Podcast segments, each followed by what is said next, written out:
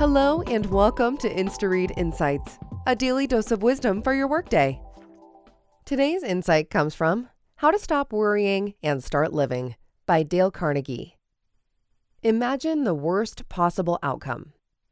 If you're plagued by worry, and who isn't these days, one way to rationalize your fear is to accept the worst case scenario and plan from there.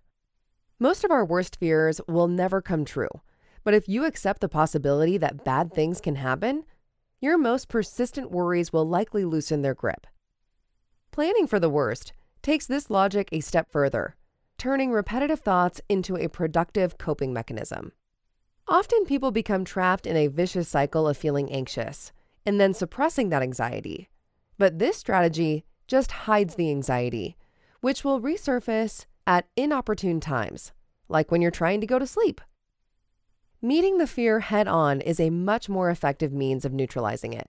Worst case scenario planning can be a powerful motivational tool, giving us the nudge we need to tackle boring or unpleasant tasks such as financial planning, drafting a will, or backing up our hard drives. For more tips on how to best ease your troubled mind, check out our Insta Read on how to stop worrying and start living.